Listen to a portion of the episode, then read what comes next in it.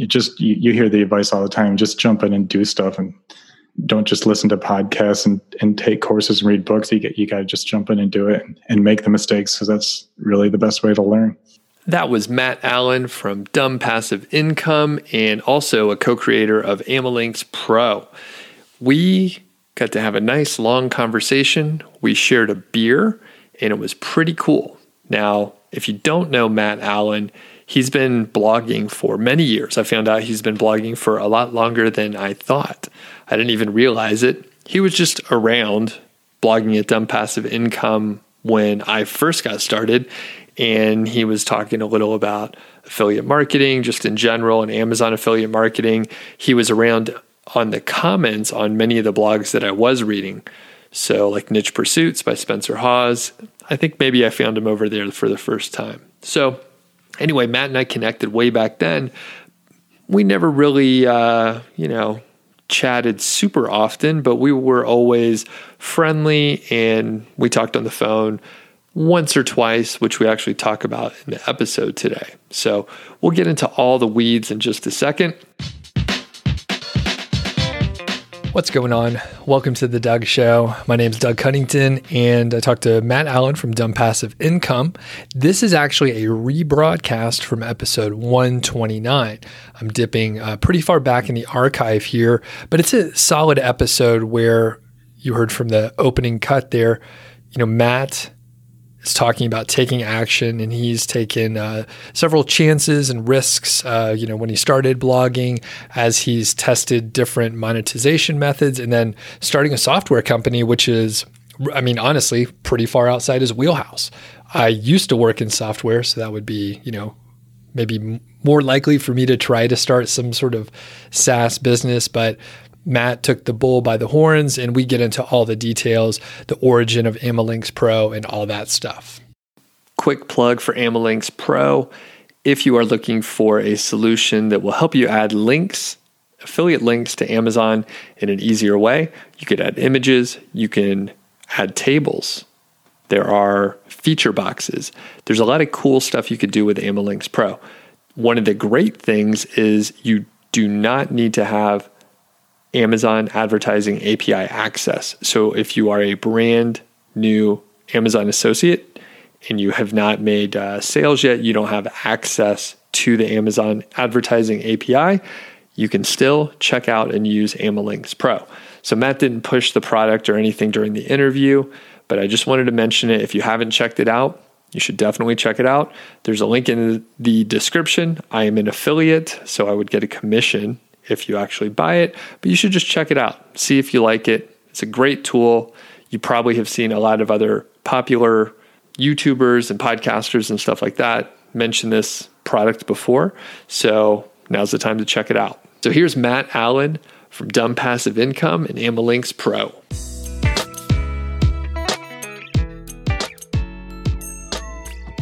Hey, what's going on? It's Doug Cunnington here, and I'm with my good friend Matt Allen. How are you doing today? Hey, Doug, I'm doing great. How are you? Doing awesome. And we've known each other for years, basically, as soon as I got started online. And it's a pleasure to talk to you. We've actually chatted on the phone and on like uh, like Skype calls in the past, but this is the first time that you know we're talking at length. I'm going to be able to ask you a lot of questions that you know I wasn't able to in a in a casual just you know quick catch up or whatever. So this is a great honor, Matt. Yeah, this should be fun. And I was just telling you before you hit record, this is only my second ever podcast that I've ever done. So awesome. Awesome. Let's well, do this. It's great to have you here. And you uh, you send me an email and you were like, hey, I can only meet like kind of after work and sort of in the evening hours.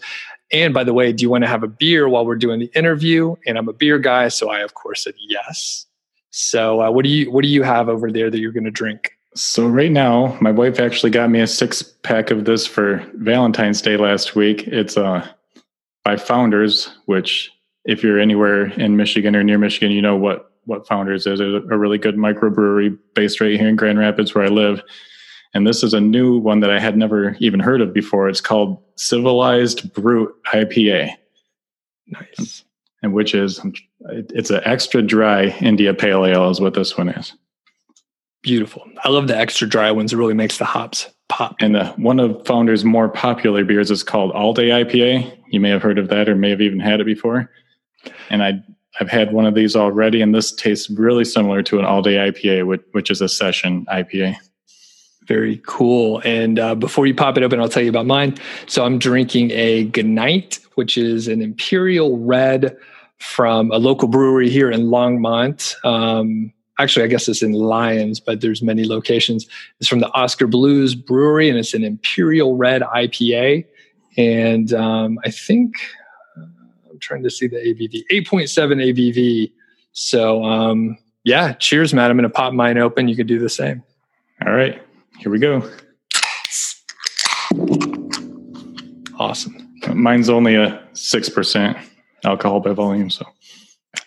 Well, and this is a good uh, sort of transition. I mean you you have a, a, day job. So can you tell us a little bit about uh, yourself? Like who are you and what do you do? Yeah i mean i'm i'm a truck driver by day. And when, when i say truck driver i'm really talking about like the 18 wheeler the big rigs that you see going down the highway. I've been doing that for actually just th- this math just occurred to me actually today while i was on the job. Uh, I don't know if I should really be giving away my age right now, but I got my CDL when I was 22 years old, which means I have been driving a truck now for about exactly half of my life. Oh, wow. Cool. Awesome. So that, that's how old I am if you can do the math. so we're we're about the same age. I'm I'm clocking in at 40 and so you've been doing you've been doing that for a while. And i was looking back because you you also blog and you blog over at dumb passive income. Can you tell us about the like inception of your blog over there? Yeah it's kind of a long story. I'll try to make it short. So i actually started in 2010 not with blogging but i don't know if i've ever actually told anybody this story but somebody got me tried to get me involved in a network marketing like a, a pyramid scam kind of a deal I'm like, fine, I'll do it, but I'm not going to go try to talk to my family and friends and go show videos and, and try to get people to sign up that way. I'm going to see if I can do something online. And I think I just signed up for a Twitter account in 2010 at the time. And so I figured out I was on Blogger. I don't know if you've ever seen or heard of yep. Blogger. It's like, yeah. So I, I got some really, or put together some really simple sites on there to try to promote this network marketing business. And as you can imagine, that didn't work and but but then I realized I'm like, huh, this is cool. I can actually produce content and put it out on the internet. And and I saw that other people were making money doing that. And so I literally just Googled one day, I'm like, how do you make money online? And that led me into the world of blogging. And then I started a, a personal finance blog. And this is actually kind of one of the biggest mistakes that I've ever made is I, I stayed on Blogger. I was, everybody told me you got to switch over to WordPress. I'm like, no, no, I'm, I'm just going to go against the grain. I'm going to stay on Blogger and I'm going to make it work on Blogger. And so, yeah, I stuck with the personal finance blog for probably close to a year, maybe a little over a year. And then finally in 2012, in May of 2012, I bit the bullet and, and quit the personal finance blog, moved over to WordPress. And, and that's when I bought dumbpassiveincome.com. And that's when I started that blog. And, and around that same time is when I also jumped into niche sites. I, I figured out what niche sites were and and started building out some of those. And, and that's kind of what dumb passive income was. Was I was just kind of chronicling and just blogging about what I was doing to create niche sites and try to make make money online. Holy cow! So um, you started your first blog in 2010. Is that right? In a sense, if you want to call that a sure. blog, yeah. You know? Yeah. Well, I I chatted with um, a couple other people uh, earlier today, just doing interviews like this one, and it's amazing. I mean, everyone has um, one or two, not necessarily failures, but along their trajectory, they they have a, a few websites that they learn their chops. You know, they learn some writing skills, just setting up a website and all that. Um, before they they got something that really kind of stuck and, and that had some lasting power. So when you started that first uh, like blog and the personal finance blog when you moved on a little bit from the network marketing promotion and whatnot um, like did you have uh, like a desire to write? Or did, were you a strong writer through you know school? I don't know about through school. I just and it was never anything i, I really did before i started blogging but i kind of figured out that i really enjoyed the writing part and and, and the personal finance stuff uh, I mean, I mean, I've always been kind of like a numbers geek. I, I love, I could sit and just mess with my, I use Quicken to, to run my personal finances and I could just spend hours just messing around with the numbers on there and, and making spreadsheets for different scenarios and stuff. And so I just love the personal finance stuff and, and just, and kind of just helping people and teaching people. I, I had listened to Dave Ramsey on the radio for many years and so I, I thought I could just write a blog and, and help people learn stuff about money. And, and so I just kind of figured out that I liked the writing part and, and then that kind of like melded into web design and, and figuring out how to make web pages look different ways. And okay. Yeah. Gotcha. And you know what? I didn't even know you had such a strong like personal finance interest and we're definitely going to come back to it. Um, but yeah, I had no clue. I know I read some of your some of your blogs on dumb passive income on like financial freedom and, and some of those ideas, but I didn't know you wrote about it for a few years. Um, do, do you remember like how you first got interested, or have you always been interested in like money and finance and savings and all that? I guess I kind of always have them. I was probably 20 or 21 years old when I first heard Dave Ramsey on the radio. And I'm talking, this was back in the day when when he was brand new, when he he was almost begging for people to call into his show. I, I remember actually listening to him like saying his phone number over and over, waiting for somebody to call in, which which is kind of crazy for as popular as he is now. And and I, have mentioned Dave Ramsey a couple times, and the the funny thing is, uh, I don't even totally agree with or follow all of his advice. M- most of it is really great, like the staying out of debt. Obviously, what I mean, what what's not to like about that advice. But as as far as some of his overall principles, I'm I'm more of a Robert Kiyosaki, rich dad, poor dad kind of a guy when it comes to that. Cool. So you're one of the first people that I started following when I found like smart passive income, which I think dumb passive income. I think we're we're safe to assume that that's an homage to uh, Pat Flynn, right? Pat who? What are you, what are you talking about? exactly. exactly. So, so Matt, literally, I, I, found your blog. I think I saw some of your comments and, and, maybe you were featured over on Niche Pursuit Spencer's blog. Do you, do you happen to remember like our first communication or anything? Uh, I do remember it was 2013. It was, wasn't long. It's like right about the exact same time you started Niche Site Project, yes. which was right during Spencer's first niche site project. Yep. Or right around that same time. Yeah, yeah. And I think like basically my my plan, and I've talked about it briefly in in certain areas, but basically I was like, hey, I found all these cool people on Spencer's blog. I was following a lot of what he was doing, and I was like, I'm gonna reach out to people that um, run blogs and, and, they like Spencer's blog and see if like we could just network together. Um, and I think I, I, asked you to like write a guest post for my site as I was launching it, and uh, you were like, "Yeah, sure." So you wrote something for me, and you know we we've stayed in touch ever since. So it's pretty cool to like be be chatting with you now, interviewing you on my podcast, and um, yeah, like I said, yeah, you're, that, you're, one of the first people a, I followed. Yeah. That rings a bell. I remember exactly what that was about now because I I started a keyword research service that I was selling on my dumb passive income blog, and and you allowed me to kind of push that service or promote it on your blog. I remember that. Yep. Yep. So so basically I, I you know reached out to like 10 or 12 people and um, I knew I needed help from the community and a few people said, "Yep." So you were one of them and uh, our other friend Jon Haver over at Authority Site Income was one of them, and you know we're all still around doing stuff. So it's kind of cool. Just if, if you stick with it, like things are going to work out probably. So yeah, there there are a few of us who have stuck with it all this time. I've, I've seen people come and go, but there's a handful of us who who have remained. So, a couple. I'm just curious to to learn a little more about you. So, you're you're a family man. We were just chatting a little about your family, and uh, yeah. So, can you just tell us a little about like how many kids you have, and just per, on a personal level, what do you, what do you have going on? Yeah, my my uh, wife and I we've been married. It'll be 15 years this May, so in a couple months, 15 year anniversary. We have three kids, two sons and a daughter. So my my sons are 12 and nine, and my daughter is seven.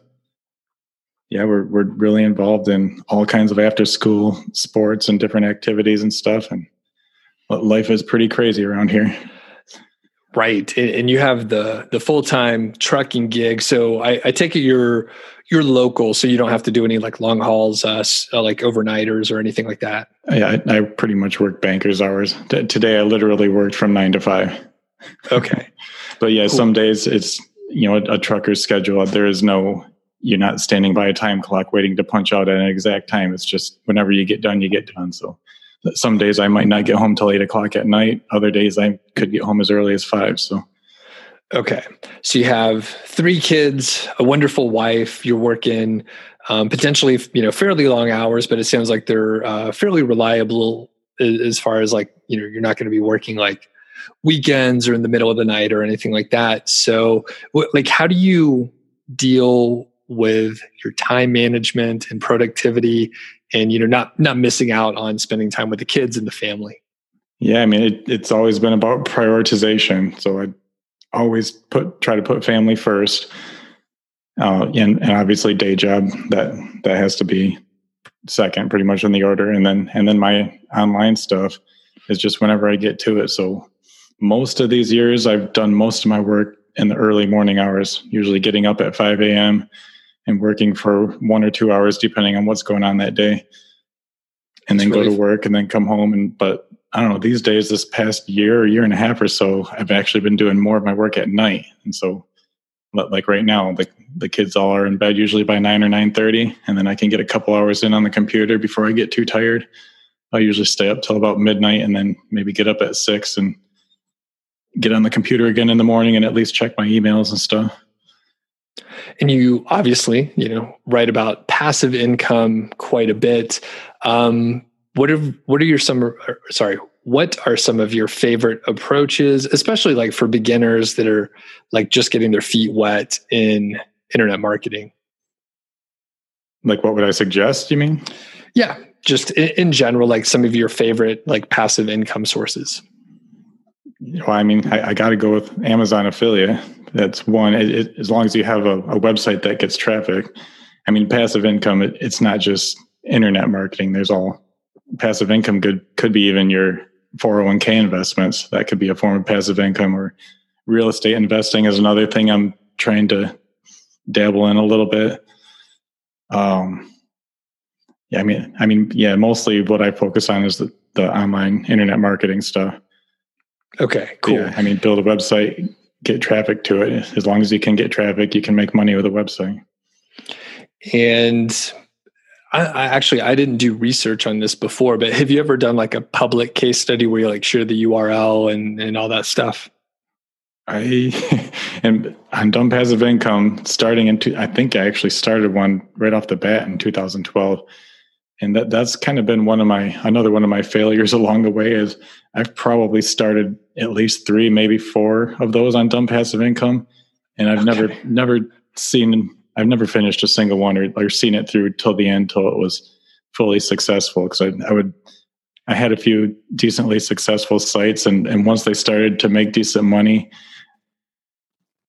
well the, the public URL ones never really did but but the the URLs that were making decent money, I was afraid to go public with them. And, and I think you know the reasons why for you don't want copycats and, and people running negative SEO campaigns against you. And I guess yeah. I was always scared to lose because I've never been one of these guys who's made a super ton of money online, like quit your job kind of money. I, I could get, I, I've, I've gotten sites up to like a thousand dollars a month, niche sites, but not much more than that. And, and I, I just couldn't risk losing that income.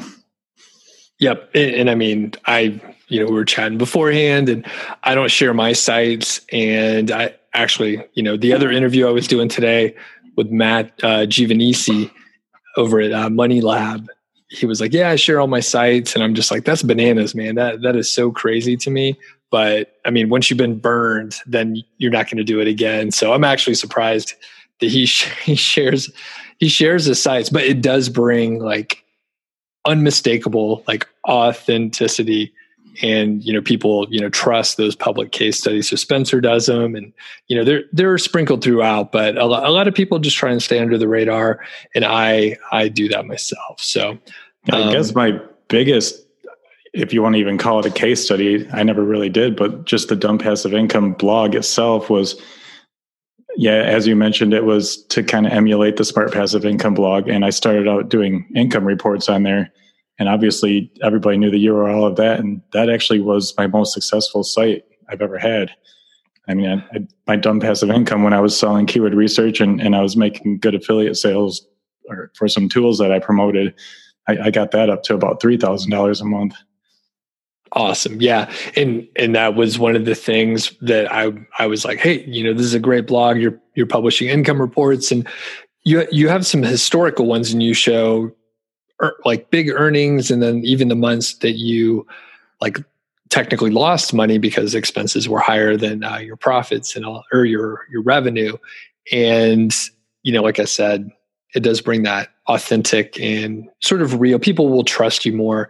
Um, they're kind of a pain to put together and i don't want to put words in your mouth but you you stop doing income reports like on a regular basis and it seemed to be a little intermittent. Um, can you tell us a little about just putting together such reports and uh, sticking with it? Yeah, I mean, you, you really nailed it. It really did become a pain. I mean, towards the beginning, it wasn't too bad. I mean, there wasn't much income to report in the beginning, but uh, yep. there was just a couple of affiliate products that I was promoting or tools. But over the years, it started growing, and I kept adding tools. So every I had a whole spreadsheet that I had to update every single month, and then I had to log into every affiliate account every month and find the income and then carry that information over into kind of like a pre-formatted blog post that I had. And then my writing style, I just kept adding sections to my income reports and they kept getting longer and longer. And it got to be where it was probably taking me, I would say probably five or six hours to just to do one income report. And yeah, it just got to be too much. And yeah, so I quit. I just okay. stopped. And uh, one of my other friends, um, Ron Stefanski, he does income reports, and he started doing the. Do you know uh, One Hour Professor? Do you know Ron? We yeah, I mean we've never talked okay. by voice, but we've emailed back and forth a little bit. Cool. Also a great guy, and he has been doing them from the beginning. And he sort of like stopped publishing other stuff on his blog, other content, and only does the income reports generally. And it's it's kind of a it's almost like journaling for him. So he does it like as an exercise. Um, it's interesting, you know, since he was like, I'm just going to keep doing the income reports and I'm going to ignore the rest. But um, it definitely is a time consuming thing. I mean, do, do you do your own bookkeeping? I do. I do not keep track of all my separate I don't I don't have that much separate affiliate income anymore anyways because I, I okay. kind of let the dumb passive income blog die over the last couple of years but yeah I, I, don't even keep track of it all anymore I just once the money comes into my bank account then I track it I don't keep track how I used to okay. Gotcha. Gotcha. Um, well with that said I encourage people to go check out the income reports. It's just interesting to see like where where money came from and you know feast and famine. And i have been um, you know I, have experienced that as well.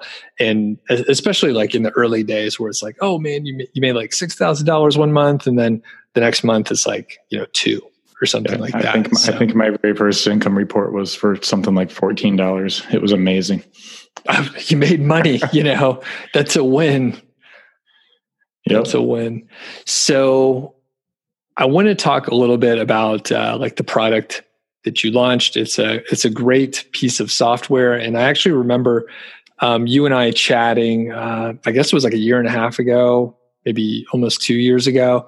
I was going to the gym, and you were like, "Hey, I have an idea for a product, and I'm um, going to be working on it." And you just wanted to you know chat about it a little bit, and I was like, "All right, cool, sounds good." And honestly, I mean, a lot of people talk about doing a thing and they don't follow through but I'm I'm proud to say like not only did you follow through like you exceeded my expectations and you've been iterating and working hard on AmaLinks Pro. So can you just tell us like what is AmaLinks Pro and why did you create it?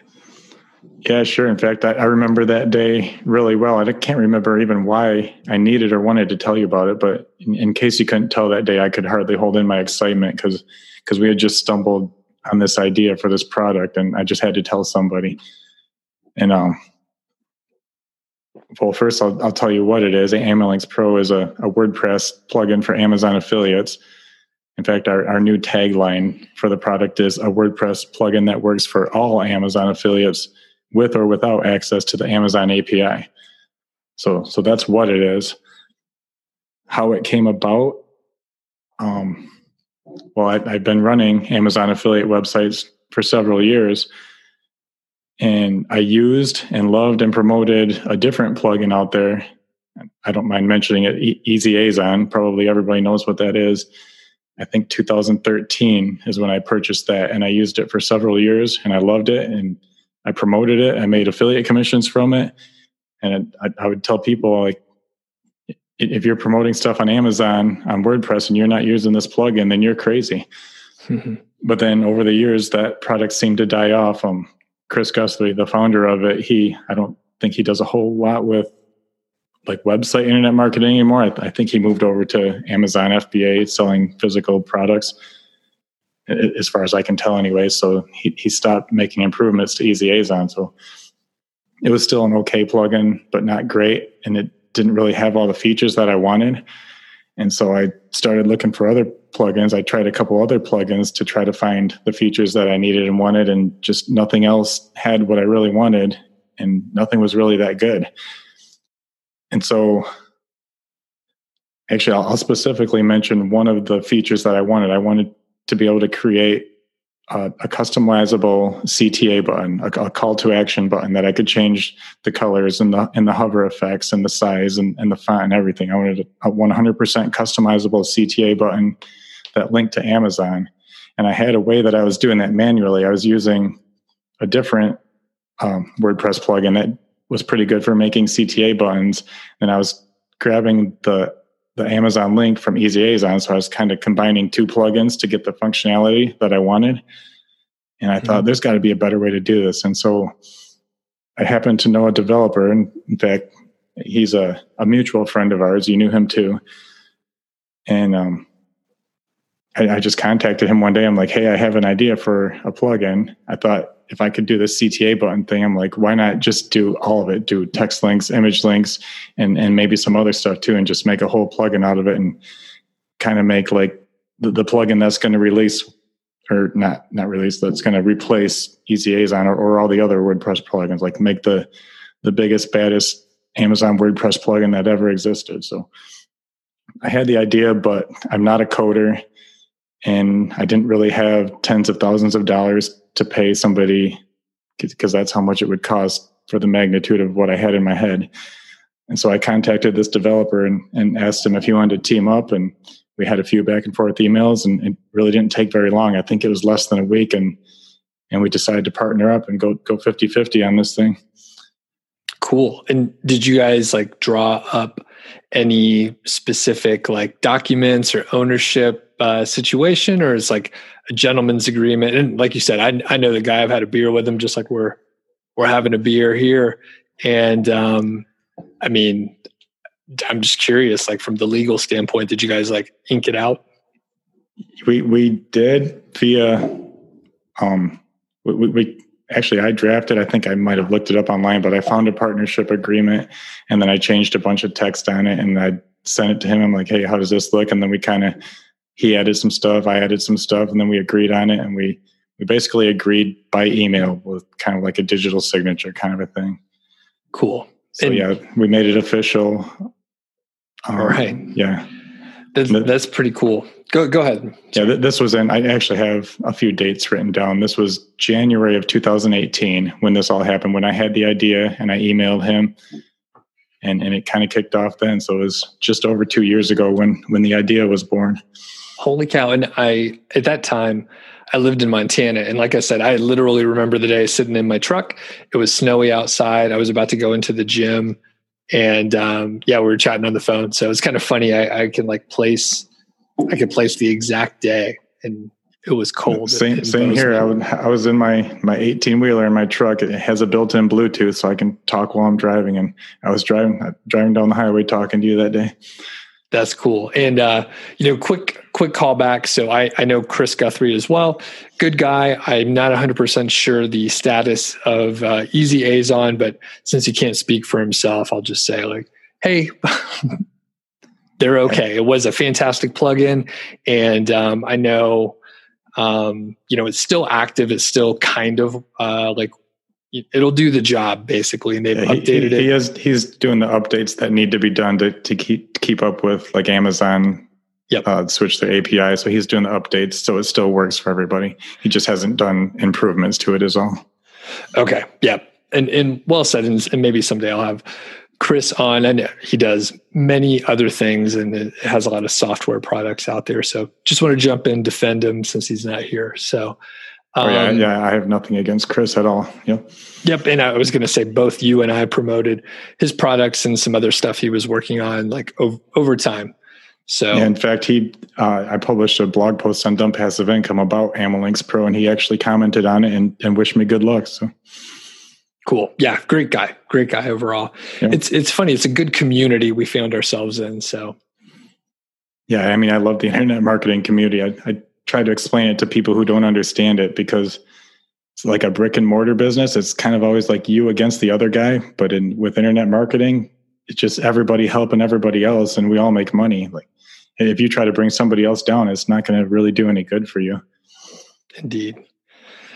So as as far as like developing the product and you know you mentioned you have a few dates there so it was January um, when you were pulling together the idea. You chatted with me a little bit, and I was like, yeah, sounds like, I mean, there's definitely a need for that sort of thing. People do enjoy just making their life easier as far as uh, placing links and decreasing the like the number of clicks in their workflow to insert links for Amazon. So I was like, yeah, sounds great. So how long did it take for like the first prototype to come through and how did you and uh, the developer figure out what you wanted to have in the plugin? Yeah, so um, well, first of all, we had to think up of a name and, and choose a URL. We did that. That was one of the first things we did. And then he, he got to work right away on development. We we decided he's going to just you know cram as many hours into coding as he can, and I'm going to try to take care of everything else. So we we did planning, like plan the website, set up the website, and bought certain tools. Like we use e- Easy Digital Downloads is the it, it's a WordPress plugin, but it's what we use for our, our, licensing and distribution of the plugin and subscriptions and all that. So different tools and like affiliate software for the site. And then uh, let's see, I don't remember the exact date, but I think it was sometime in late March or maybe early April that we started beta testing. And and where I got beta testers was just from my my email list for dumb passive income. So there's plenty of people in there who also were like niche site builders or built Amazon affiliate websites. So I got a handful of people from there to help beta test. We gave them, I think we gave them all free copies. And then, yeah, from, is there any specific questions you wanted to ask about development or? No, just curious about the, like the first prototype and then, um, so you got beta testers. How did you manage feedback from those beta testers? Mostly just email and spreadsheets at first. Yeah, I mean, we, I would send out emails and ask questions, and it was it, it wasn't anything super professional, but we had a spreadsheet, and we still have a spreadsheet to this day, our development spreadsheet that we work off of. Okay. Yeah, just just put all the suggestions. So we started out with just you can insert uh, text links, image links, CTA buttons, and then we had a a feature that we we call it the showcase box, which is pretty much a, a product information box. And our early version of that was much different than what they look like now. It wasn't as good as it is now, but cool. Th- those were our first four core features that we weren't going to launch it until we had all four of those in place. Okay, and then you've never done like software development or worked in that kind of environment, right? Not at all. Nope. I, I do not code. I all cannot right. code. And then uh, the developer, and we, we just call him the developer because he's under the radar. He, he's an anonymous dude, uh, nice guy, but yeah. The, so the developer, he obviously has spent time like uh, working with users, testers, and other folks like that. Yeah, so he actually he also has a full time day job, and his full time day job is he is a WordPress developer. So that's what he does all day, every day. Okay, and, and he does WordPress development for like big name, big websites that you would recognize in universities and places. So very smart dude, yeah. And I guess it, my my mind is uh, going to explode because I'm just I'm thinking how much of a nightmare and how much I would dislike having to take feedback from users via email, putting in spreadsheets, and just that turnaround cycle. Did you guys have any? So really, the with the beta testing, yeah, with the we really didn't get a whole lot of feedback. In fact, most of the the feedback was from me, from me using it and just giving him the feedback. we we did okay. get some from users, but most of it was just me because okay. I, you know, because I'm a user. And, and so he would, the, the, the developer, he would have, uh, we'll call it issues. He would have issues seeing things from the user's point of view, being a developer.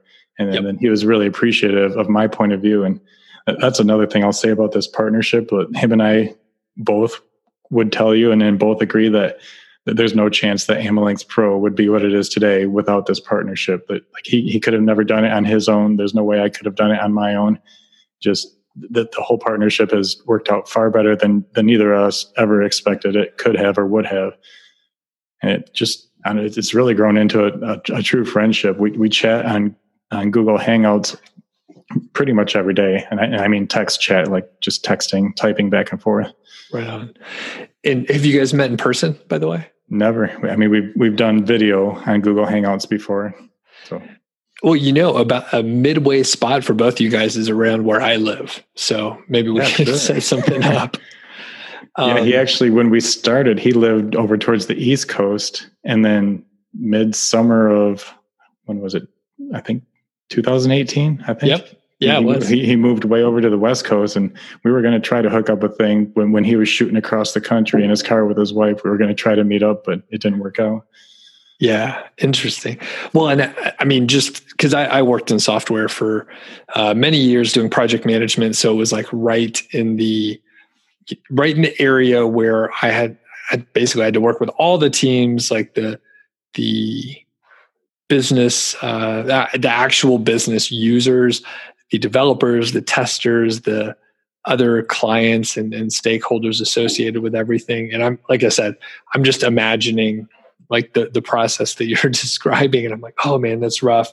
But but you mentioned um, like the beta testers weren't necessarily giving a ton of feedback. It was mostly from you. And in, in my head, I'm like, oh man, it, it would be really hard to qualify the beta testers because you know I I knew that uh, the beta was coming out, and I don't I don't think I actually used it much because I've already figured out this problem, right? So I was doing things another way, and it, that's a challenge I, I would imagine where the people that are maybe the, the best customers for you, the best users of this AmaLinks Pro have already figured out a solution to the problem. So, um, did you did you see that? Like where but i will say now yeah. that our, our best feedback comes from our users who have paid for the plugin. So the beta testers they got it for free. I'm not even sure how much they were really using it.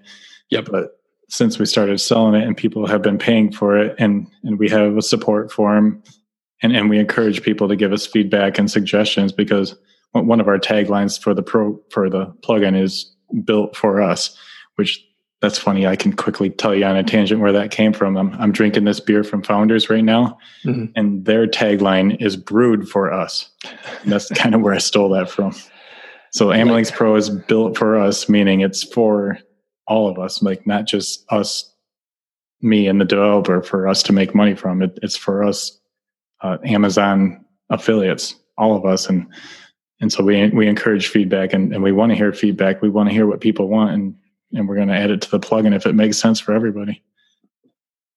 Did so, yeah, you? We, oh, go ahead. Sorry. I would just we we've gotten incredible feedback and made some awesome changes based on user feedback. And do you have any quick examples? Like, hey, well, what was the best thing you, that you added that was directly from uh, one of the users? You just had to ask a specific question. Um, well, we can come back to it if you think of it. I'm, so, I'm, i mean, there's a lot of just small things. I'm, I'm trying to not anything real huge, like not a major feature, but a lot of small things. Like a user would say, here's a good example: the the CTA buttons, or, or say like the the CTA button on the showcase box was always editable. It, it the default was view on Amazon is what the text would say, and then you could just click on it and edit it but you had to click on it and edit it every time you created a button. And somebody said, we, we want to have a, a global CTA text. So you just set it one time in the settings, and then that's always the text every time, you know, automatically. You don't have to click and type it and change it every time. I'm like, yeah, that's a great idea. So so we implemented that for for the showcase boxes and for the tables. That is a great idea. I mean, if there if there's code that's duplicated like through the site, then yeah, you should manage it in one place. Yeah. Very smart. And you really can only get like the true feedback from the paid customers because um, I, I, have courses, right? So I, I, stayed out of products for whatever reason, even though software potentially would have come you know, like more naturally to me. But um, with courses, I've given my course away to like family and friends, and 100% uh, do not use it. It's only people that pay for a product um, that will go through the course, use the product, give you feedback, and actually like treat it with value. So that totally makes sense to me. Yeah, that that's absolutely true. I mean, I, I've experienced it in my own life. Yeah, and I mean, you you gave me the plugin, and I did not use it for quite some time. so that is my bad. You're bad. All right. And, so, and, then I had to tell you, I'm like, hey, these other affiliates are making a lot of money with this. You could be too. so, you, then you had to use it and figure it out. That's right. Well, and the other thing is, um, and th- this is uh, my show's about tangents sometimes. And even though I knew it was a quality product, I know both the founders, like personally, um, I don't want to do beta testing generally and I don't want to use like version 1.0. I want to use like 1.2 after the kinks have been worked out and I've been burned like early in my uh, like affiliate marketing career, I would promote a product and then it would disappear after six months. And I'm like, what is happening here? So I kind of I I want to pressure test something through, you know, being out in the market, actually launching, actually having customers. I don't want to, and not, I mean, well, now, now that, now that we're talking now and I've sold a couple of your products for you, um, you know, I could tell you face to face, Matt, that I was like, all right, I want to make sure this thing has some lasting power. So did, did you see that in other areas? Like, did it take a couple iterations before some other folks were promoting for you? I guess I, yeah, I, I, that makes perfect sense. Yeah. Um, and I, actually, I'm kind of glad you did because the the version or the the product that we have now is so much different than it was when I first gave it to you. It's a lot better now. A lot a lot of the kinks are worked out, like you said. There's a lot of optimizations and improvements that have been done based on user feedback. So yeah, it makes perfect sense. And and like you said, you want to make sure we're going to stay around. And well, we're we're two years and going strong. And I mean, two years in, I think we're we're just barely getting started, really. Yep. And when you look at other software products, it's like it takes a little while to get your footing, to understand what the customers really want. And then like the buzz comes around and like other people are talking about it. And it's like, hey, there's there's a new plugin, but it's like two years old. you know, it's, it's been around for a little while. And now it's just like catching catching yeah, we're traction. Just, we're just at the point now where it's I'm, I'm starting to be somewhat I don't want to say overwhelmed, but uh, amazed, baffled was, I don't know what the right word is, but just we're, we're at the point where it's starting to take off where, I mean, I, will go into Facebook groups that I haven't even been in in a while and I see other people talking about the product that I created and recommending it to other people. I'm like, wow, this is cool. That's awesome. But yeah, we're well, at the point now that, I mean, sales are coming more regularly than, than they were in the beginning. And and the, the, the plugin is complete now. I mean, now we have, and there's there's going to be more cool features that we're going to add in the future. But for right now, as of the date that I'm talking to you right now, where it's pretty much complete. The core features are done. Just minor fixes need to be done, and, and we're going into kind of full time marketing mode and going to start really promoting this thing. Awesome. And were, were there any things that um, were like especially challenging that you didn't think were going to be that big of a deal with uh, either the creation or marketing or anything with AmaLinks Pro? A couple of things came up that we could not have predicted. So I'm, I'm looking at my little list of dates here, which I kind of we went away from that a little bit, but I'll, I'm going to go back to July 17th of 2018. So we were beta testing, I think in March or April for a couple months. We set July 17th for whatever reason as our official launch date when we're going to officially put it for sale to the public. E- email my my small email list and, and this and that. But we're we're really excited. We're super excited. We, we're we knew we were going to get rich and make like two hundred thousand dollars each that first year. July seventeenth, crickets. We didn't make a single sale on that first day. Hmm. Not even not even one but then you know a, a, few started trickling in here and there and then here's the first thing that we could not have predicted I, I, guess we could have if we'd been paying attention but wordpress released version 5.0 and made gutenberg now the default editor. And you know what that oh, is. I oh, mean ev- everybody all plugins had to adjust for that. I mean users could still install the classic editor and i still do. I still do use the classic editor and the plugin the way that we originally had it still works with the classic editor. But all new wordpress users were going to be automatically using the gutenberg editor and, and somebody brand new to wordpress might not even know anything about the classic editor and, and some people did want to move over to, to the new gutenberg editor anyway so we had to make the plugin compatible with gutenberg and so I can't remember, that was in the fall of 2018, I think. Like I, I think right around October. Yeah, I think right. We're we're trying to prepare for Black Friday. We're trying to get some things done so we could really do a big push for Black Friday. And then that kind of got sprung on us like the month before Black Friday. And we really had to hustle to to get our Gutenberg blocks in place. So we, we saw other plugins do some like temporary fixes that would make them kind of work with Gutenberg. But we wanted to make ours right. We wanted to have actual Gutenberg blocks for AmaLinks Pro. And so the, the, the developer worked really hard for a couple weeks there. Like he worked insane hours to get that thing ready. Holy cow. And um, yeah, I don't use Gutenberg. I was a little excited when I first saw it, but I mean, when it comes down to it, honestly, like WordPress is bloated and slow. And if you use, um, I, I mean, if you use some of the like page builders and stuff, it can go extremely slow. So I, I, use Classic. I'm a speed freak, and I really, I mean, I've actually this is kind of this is a little bit weird, Matt, but I'll share it with you now. Um, I've I've looked because I have a little bit of a coding background. I'm a little bit technical, and I've looked at just moving over to like a flat file system where you just write HTML. You can manage all the stuff that we do in WordPress in like text files. And I was like, this would be so much faster. And you don't have the overhead. The security is much tighter. It's all in text files.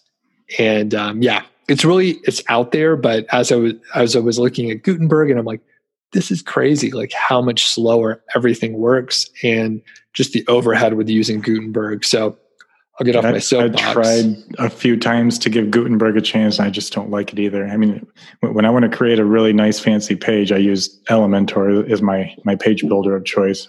A really great page builder, I think. And if you ask me, Gutenberg right now, the way it is now, it's just, it's just like a crappy page builder is all it is, in my opinion.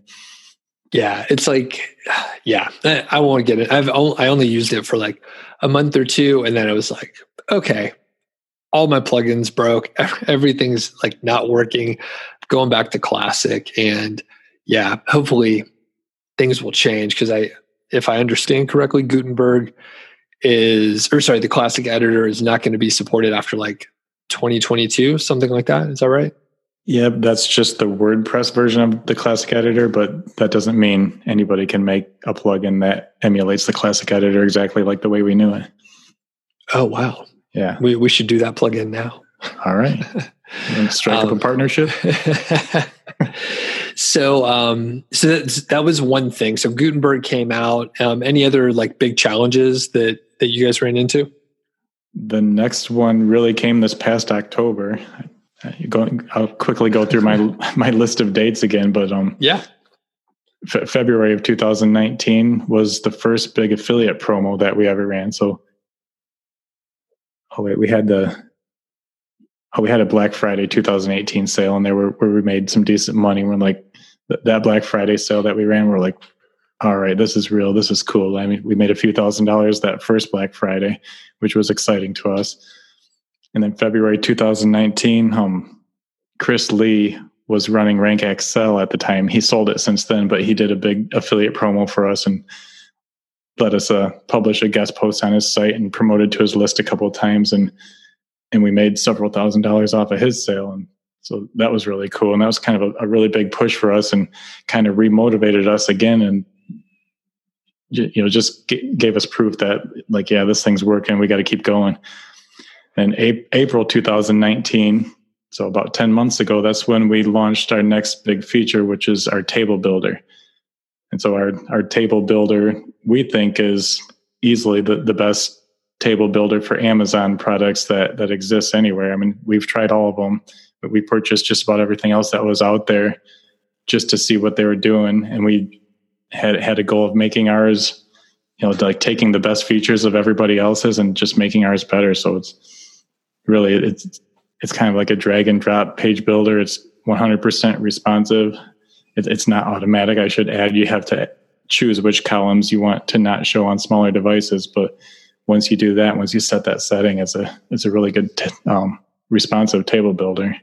Okay, cool. And I uh, I'm usually a proponent, and you you don't have to sell it to me, but I'm usually a proponent of HTML tables. And I go to a HTML table generator and just code it up, you know, do, do my thing. So why is AmaLinks Pro and the table builder easier or better or, you know, going to make more, more sales? I mean, just the fact that we're connected to the Amazon API. If you if you are, if you're not, it, it's a little bit more work to build your table because you have to manually insert the links. But if you're connected to the API, you just you know type in your search term for your product, and then uh, the search results pull up the first 10 search results from Amazon, and then you can go to the next 10 and the next 10. You just choose the products you want to put in. You know, click, click, click, and then you click one button and it inserts them all into the table. And then and then you just add your table settings and add or remove columns, and it's just super okay. simple and fast. And I don't know the, the tables that you're describing, the HTML. I don't know if you can make those responsive or not. Um, yeah, you can. I mean, it's just um, straight up HTML. But I mean, I admitted it earlier. I'm a bit of a weirdo.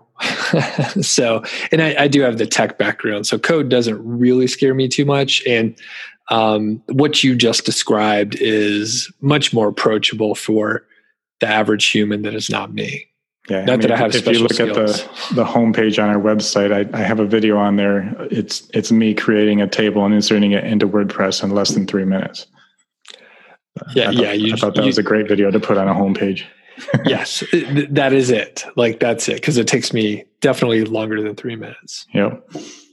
Cool. So, are you good on time, Matt? I know we it is late later where you're at. Yeah, yeah. I go a little while longer if you want. Okay, cool. So I, I want to shift gears a little bit and talk about some of the other things like on dumb passive income in, in your blog there. One thing is, um, you know, you kind of alluded to it before. You had this blog. You started in uh, May of 2012, and you published. You're a busy guy. Um, some of your publishing schedule was intermittent, I guess, at best. And, and you were like, hey, I let it die for a little while. So what's going on with it now? What are you trying to do with dumb passive income? Yeah, I'm, I'm actually trying to revitalize it right now. I, I had this idea where I would kind of change my style a little bit and make it more into like what a technical what the technical definition for a blog, which is literally, literally a web log, which is a blog is meant to really be like a diary. And so I'm kind of changing my format and talking about in, in, my latest like three or four posts, I call them my weekend update posts, and then I give each one a unique title because I, I, typically do most of my writing these days on the weekends because there's just not enough time during the week for me. So it's my weekend update, and and I just kind of talk about more personal things. I try to add a little bit of humor, just just stuff that's going on in my life, and like like in the past, my blog was more like tutorials, eh, like internet marketing tutorials, and it's not going to be that anymore. I want to I want to be stuff that's more readable, where people can kind of get to know me and my family and what's going on. It, will still have some internet marketing stuff, like like I'm I'm including links to Amazon products and those kind of just so I can show off my AmaLinks Pro product. Gotcha. Just to show people how it works. And it, it, I can't remember if it was like the beginning of this year, but you were like, "Hey, I'm going to publish something every week." And that was my goal. Cool. How, yeah. How's it going so far? it has been about three weeks since my last publish. I just my, my weekends have been so crazy. I mean, gotcha. my my, uh, my daughter was doing swim for the last five or six weeks. So every Saturday morning at seven o'clock, we had to be there for her swim meets. And then my son is in a basketball league, and he also has basketball games on Saturdays. And yeah, the, the schedule, my weekend schedule, got a little crazy. Holy cow! But I'm I'm still trying. I'm trying. I wanted to do weekly. I'm still going to try to do at least a couple a month, but I really want to keep publishing content on there and, and keep it going. How has the reception been for some of the more personal content and just a different approach? I haven't really gotten a lot of comments. I mean, I've gotten a couple email replies and a few comments, and and the few people who did reply, they, they, they really liked it. They said they did anyways. Cool. I, I don't know. I'm hearing. I, I'm I'm hearing that blog commenting isn't really as big of a thing these days as it used to be. Yeah, and you know, I I um I still get some comments on on uh, niche site project, but yeah, not as many as back in the day. And I, I don't know if those conversations have moved over to like Facebook more, or I mean, wh- where do you think those conversations are happening now? I mean, I do see a lot of stuff in Facebook groups. I don't have my own Facebook group, so Okay. Yeah, I well, I don't spend much time in Facebook groups at all. Are you are you in many of them? Just a well, I am in many of them, but just a few that I kind of keep up with. A few internet marketing related ones. Okay. Like cool. Spencer's is good. There's there's good interaction in there. The the niche pursuits one and the human proof designs. I think, or actually, mm-hmm. theirs is now called building online empires. Yeah, there, there's a few good ones that have good interaction. Cool. Um, and, and shifting gears a little bit, I was doing research for this interview and I was like looking back at some of your old case studies and, and blog posts out there. And one that I want to highlight is um, there was, uh, I think it was called like getting the thin content penalty from Google, which I experienced back in the day as well. In fact, um, and I can't remember if I've told you this, Matt, specifically, but you know, I, I, got a thin content penalty back in 2015. And You obviously wrote about it um, on your blog too. We'll put a link in the description for people to go check out. But an interesting thing, and I'll, I'll let you talk about your thin content penalty. An interesting thing is, um, so I got I got my penalty, and then I was like trying to like you know revamp and recover some of my sites because i had like five or six go down something like that. It was pretty rough. It was a rough fall when that happened. Yeah i remember and it, yeah it was it was terrible. Like m- many of us got hit. And i developed my my course five figure niche site um, like six months later something like that and i was like hey matt do you want to promote my course and you were like i don't know doug like you you really haven't um, done anything interesting. Like you got caught up in the penalty. I'm not really sure about the course. And I was like, it was a wake up call, Matt. Like you called me out and I was like, you know what? You're 100% right. I may have even put that in an email and was like, yeah, you're right, dude. And um, I regrouped and did some other stuff. And I was like, what else can I do? And that is when I came up roughly in that time frame over the course of five months came up with a keyword golden ratio which is like a thing that i talk about all the time other people talk about it too but it was sort of like um, originating from the email that you sent our thin content penalty and me trying to figure out like how to do something very different from the previous approach so thanks for that by the way for calling me out and, uh, you're, just you're welcome. And, and, then yeah you were like dude I, I don't know if you're doing anything interesting at all. Does your course even work? And then i was like you know what? I gotta i gotta put up some numbers here and do something interesting. Um but you know, I, I did the same thing to chris lee early on because he was selling a course when he first came on the scene like nobody ever had heard of him before and all of a sudden he's out there telling everybody he's making $10000 a month from from Am- or from AdSense, and he's selling the course. And he asked me to promote his course at the time for him. I'm like, dude, why should I believe you? Like, we need proof. And then mm-hmm. after that, he's like, you're right, and he started posting screenshots of his AdSense. Awesome. So. What what was? Uh, can you just tell us a little bit about the thin content penalty and like the impacts to you, um, just overall, like going through it? I remember that one specifically. That that actual that specific site was. I've had a lot of crazy um, topics, we'll say, for my niche sites over the years. I, I built a lot of niche sites, and that one was one of my more successful sites. It was a site about organic shampoo, and solely based on I, I'm not an organic guy. I don't care what shampoo I use. I just it was based on keyword research as well. and, and my writer who wrote for me, I had the same writer for uh, probably five years. Is the only writer I ever really used. She was a phenomenal writer. She was a female, and so she was really good at writing about shampoo, and she knew a lot about hair and stuff. So th- that was a really nice, good, successful site. And you remember that time frame? That's when we were all into building PBNs and using PBNs to rank our sites. And I'm pretty sure that's where the I thought I made it through. Everybody else was getting their their PBN penalties and getting their their sites taken down by Google and and I thought I made it through. And that thin content penalty blog post that was, I think it was like nine or 10 months after everybody else was getting their penalties for PBNs. And then I got the thin content penalty, and I'm like, there is no way this site is thin content. It's phenomenal content on this site. But other people at the time were saying that they got that same penalty, and the only thing they could attribute it to is the fact that they use PBNs. Yep. So that's what that's what that was all about. It was because I used PBNs to help rank that site.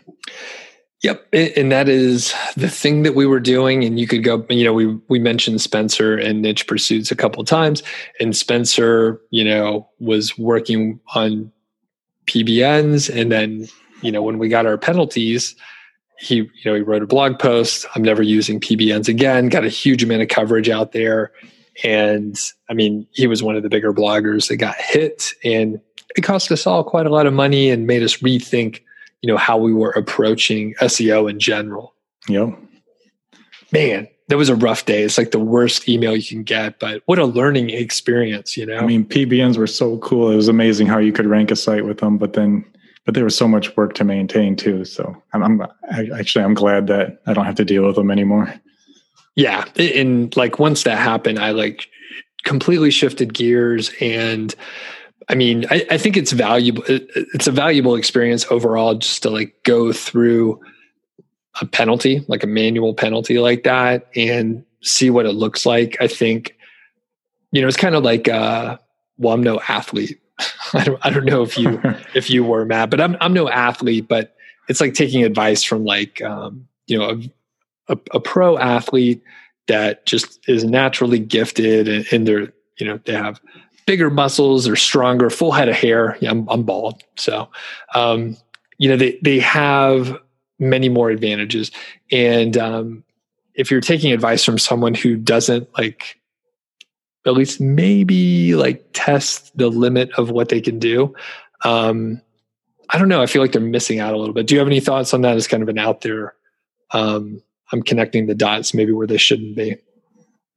Uh, you mean you mean advice from somebody who hasn't who hasn't yeah. who hasn't really walked the walk or talk the talk that kind yep. of thing. Yeah. Yep. Exactly. Well, yeah, pretty much what you said. Okay. I mean, cool. Don't it's it's like taking taking advice from broke people or taking money advice from broke people. Doesn't quite make sense. There's that analogy, yeah. All right. Well, that's a good segue, Matt. It's like you're a, a, f- a full time podcast guest. Um, let's talk about the financial freedom aspect. And I'm very interested in that topic. And I, I've been interviewing a couple people that are in the financial independence movement. And I don't know, do you follow any of that, like FIRE or just in general, some of those those podcasts out there? I listen to a lot of different podcasts. The the financial freedom stuff. Um, I, I guess I'll say I'm into it. The the thing we haven't talked about my day job. It's mo- a lot of people who do this internet marketing. It, it's their it's their goal to like make as much money as fast as possible so they can quit their day job and, and that's not me at all because I, I really i actually like my day job i work for an awesome company and I, I enjoy what i do during the day throughout the day every day but with that being said when and, and i say when not if when it gets to a point that i'm making ridiculous money online was is just just unfathomable, but it's just stupid for me to even still consider going to a day job. Then I, I might have to consider quitting. But as of right now, I'm just going to keep going the way I am. I I like driving a truck during the day and doing the internet marketing stuff at night and in the morning. And it's just kind of cool to say. I mean, that, that's one of my my tagline on the Dumb Passive Income blog. I'm I'm the only known trucker who's blogging about making passive income online. that's a pretty good tagline. Yeah. And well, I guess like diving in a little deeper. So with the financial independence movement, and I I'll put you on the spot. You listen to my podcast a little bit, right? Yeah. You mean what was the guy's name you just published a couple days ago? Yeah, Carl Jensen, yeah, Mr. Fifteen Hundred. Yeah, I listened to that one. So I, I've sort of I moved into the right neighborhood. So I have like, are you familiar familiar with uh, Mr. Money Mustache as well? I don't listen to his stuff. I checked out his blog before. okay. and, and and I'll admit that the the first impression I got was he's like a minimalist or something, I think. I don't really know for sure. Sure. Um and I'll say that minimalism yeah. and frugality, those are two things that annoy me. I don't I don't like either of those things. The the people don't annoy me annoy me, just the concepts do. Gotcha, I'm, gotcha. I'm more of the like push for more, get more, and not well, here's my concept with money. Instead of spend less than you make, is what a lot of people like the Dave Ramsey crowd. You need to live on less than you make. But that's not my philosophy at all. My, I'd rather live by I need to earn more than I want to spend, which is kind of the same thing, just saying it a different way. Sure, and it's it's the uh, scarcity model versus like abundance, where hey we can all like do more and make more money which which i agree with. And i think um again i'll jump in for pete is mr money mustache who's who's just a normal dude who would uh, drink a beer with you. Um so a lot of a lot of these folks are just um just very normal very like unassuming they're pretty chill pretty quiet and um i would guess you would probably get along with, with these guys pretty well, Matt. And um, yeah, they're not super frugal. It's just like they choose to spend money in specific areas. Like me, for example, I don't care much about my my truck. So I have kind of a, you know, I have like a 15 year old, like pretty crappy truck, but I really like uh, to enjoy the home that I'm in. So we're like, we're buying a pretty nice home coming up soon. And then um, some of the gadgets and, and electronics and stuff I like gear and uh, do YouTube stuff. So I will spend a lot on the areas where I'm like, hey, I'm really into it, and um, I, I, see value in it, and I just like it. You know, you gotta you gotta spend your money on something. So I think I think, like I said, just to defend those those guys a little bit. Pete's not necessarily frugal, but yeah, certain areas he's just like, I don't mind much about that. Um, but they do save a lot. That's the big thing. They, they save a ton. So yeah, I, really um, don't know his full story. I just it, has been a few years, but I just looked sure. at his blog once because I I had heard from other people in certain circles that like he was a really popular blog, so I just checked it out one day. But no, I, I really don't follow him or know for cool. sure what he's all about. Right on. Okay, cool. And then um, I guess just any sort of money philosophies other than, hey, we can make some more money and just make sure you're not going into debt. Do you have any other sort of? I was like, just going to make a point of what I do spend my money on. It's I got these three things in my house here. They're called kids. and oh, at yeah. the the age they are now, 12, 9, and 7, just just the stuff they're into, toys and not not so much toys, but the sports they're into. I mean, it costs us hundreds and hundreds of dollars just for their sports, just for the signups and the equipment and the uniforms, and it's it's nuts. Yeah, I, I don't have any kids, so um. and yeah, we, we we built a brand new house three years ago. Now that we've been in almost three years now. So, oh, that's we awesome! Have, we have a nice house too. So, so did you guys like design design everything and like um, choose all all the? Uh, yeah, we of- went had an architect design the whole thing for us. He we told him what we wanted. He made a drawing, and then we made some edits and went back to him. And yeah, we built cow. built this house for the long term, kind of like main floor laundry, main floor master bedroom, and all that. Just so when we get old, we don't have to go up and downstairs. And pl- planning to stay in this house for the long haul. That's pretty awesome. Pretty awesome. Yeah, we we got a ranch too. Planning on getting old, so um, cool. So we're we're sort of coming towards the end, and you mentioned a couple of mistakes um, already. Do you have any others that you want to highlight that maybe will help people that are in a different point in their journey to not make those mistakes? Actually, I would say do make the mistakes. And probably other people have given the same advice, but as far as specific mistakes, I don't really know which ones I could highlight or point out. I've mentioned several of them already, but you just you, you hear the advice all the time. Just jump in and do stuff and don't just listen to podcasts and, and take courses and read books. You get you got to just jump in and do it and, make the mistakes because that's really the best way to learn. Awesome, and I think you answered the question already. But I was going to say, you know, if you have advice for people that want to, uh, you know, get started, maybe they haven't pulled the trigger yet, but you just said, you know, take some action, do something, do anything. Yeah, I, I, love I love personally listen, listening to podcasts. I mean, I guess we're on one right now, but it's an awesome way to learn. You can learn while you're driving around, which which I do a lot. Or if, if you're the working out type, running on a treadmill or something, and you, you can be learning while you're doing that. Very cool. In fact, I'm at I'm at the point in my life, and actually I have been for a long time, where I, I mean I like music, but like during the day when I'm driving around, I can't listen to music because I feel like I feel like I'm getting stupider by the minute if I'm listening to music because I, sh- I should be listening to words and learning things. That's funny. Yeah, I. Uh, it, it's funny. We're old guys now. We're middle aged, and uh, I mean, I listen to classic rock, and I don't know anything about um, like newer music at all. I, I like uh, a couple hair bands from the 80s. I enjoy a little grunge, and then a, a lot of the uh, like classic rock from the 70s. Uh, what, what, kind of music do you like? I like a lot of music. I, I, like all that stuff. I'd say my my main genre would probably be country, and I like the older country from like the 70s and 80s.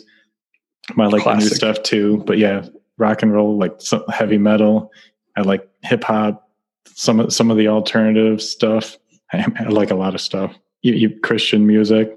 I can even listen to classical. Awesome. Pretty just about anything. It d- depends what mood I'm in that day. Cool, Matt. Well, where can people find you? Where do you want them to uh, check out your stuff? Well, d- definitely our our product, AmaLinks Pro. And we actually have a really good blog on that website too. That's where you know, I try to write on dumb passive income, but most of my writing these days is on, on the AmaLinks Pro blog where we, we just write about stuff on there to help inform people in the Amazon affiliate niche and keep people up to date on some of like the rules and regulations with Amazon and strategies and stuff. So there's there's that. And then yeah, just my dumb passive income blog. We'll put links in the uh, description so people can find that easily. And I can attest personally that um, the content over on the AmaLinks Pro blog, very good, very good demos of uh, using the tool. But not only that, like you said, sticking within the rules for uh, Amazon Associates, and there's a very very cool uh, like I guess it's a tutorial on Google Analytics and how to track your links a little better. I didn't prep you for this, Matt, but can you tell us a little bit about that? Or can can you do that? I, I can tell you that I did not write that post. the, the, developer okay. wrote that one. he, he's the he's the I'll call him the data geek on our team, or the data nerd if you want to say it that way. But I I have always been the type as far as analytics. I install analytics on every site, and I kind of look at the traffic a little, but I don't like digging into it. In fact, I don't like the setup of the new analytics. I like the way it was a few years ago. I think it was simpler to get around. I don't like the new analytics at all. Okay. And so he set that up basically with AmaLinks Pro. You click one button and just just to turn on the event tracking, and then all everything you do in AmaLinks Pro or, or all the clicks to all your links to AmaLinks Pro are automatically tracked in your analytics. And, and then you can go into your analytics and see exactly which buttons and exactly which links are getting clicks. And then if you want, you can set up separate tracking IDs for the ones that are getting more clicks to, to see which ones are converting the best. Okay. But it is a really good post that he wrote with a really good tutorial on how to use it, but not just how. He he goes into why and how you could be using it to increase your conversions. And I need to do a video on that because, like, when I read it, I was like, "This is fantastic. This is really good," and it it gives you that granular level of analytics that is hard to come by unless you're a data nerd. I, I, think I even told him, the developer, I said, I, I, think most people are probably like me. Like the only stat we care about is the income in our Amazon Associates report. That's it. That's the only one I've ever really looked at or cared about. But if you're serious, you really should be looking at some more sophisticated stats like this. And it's really not that difficult, especially with his tutorial. Yeah. Once you set it up, it's good to go. And then it gives you so much data it's a very good tutorial. So I'll put a link to that as well. Awesome. All right. Thanks, Matt. Really appreciate it. Yeah. Yeah. This was fun. R- really good beer, too. We'll have to do oh, this yeah. again sometime. Yeah, for sure, man. And uh, if maybe I can get you guys over in this area. We do a little meetup or something like that. We'll see how it goes. I would also like to cordially invite you to Beer City USA, which is the nickname for Grand Rapids, Michigan. you, if you ever make it this way, I'll, I'll bring you out to some really cool breweries. All right. Well, maybe maybe I will. I you know I drove through um, Grand Rapids. Like I went to like Traverse City I don't know, it was it was several years ago, maybe in 2013, 2014. So we didn't know each other well and we were kind of zipping through town, but I was like, it's pretty awesome here in the summer, you know. Yeah. yeah Beautiful area.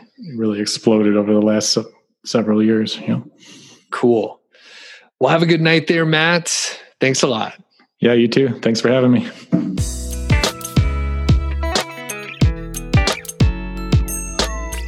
Thanks a lot to Matt Allen. Really appreciate him taking the time. Go check out AmaLinks Pro and Dumb Passive Income.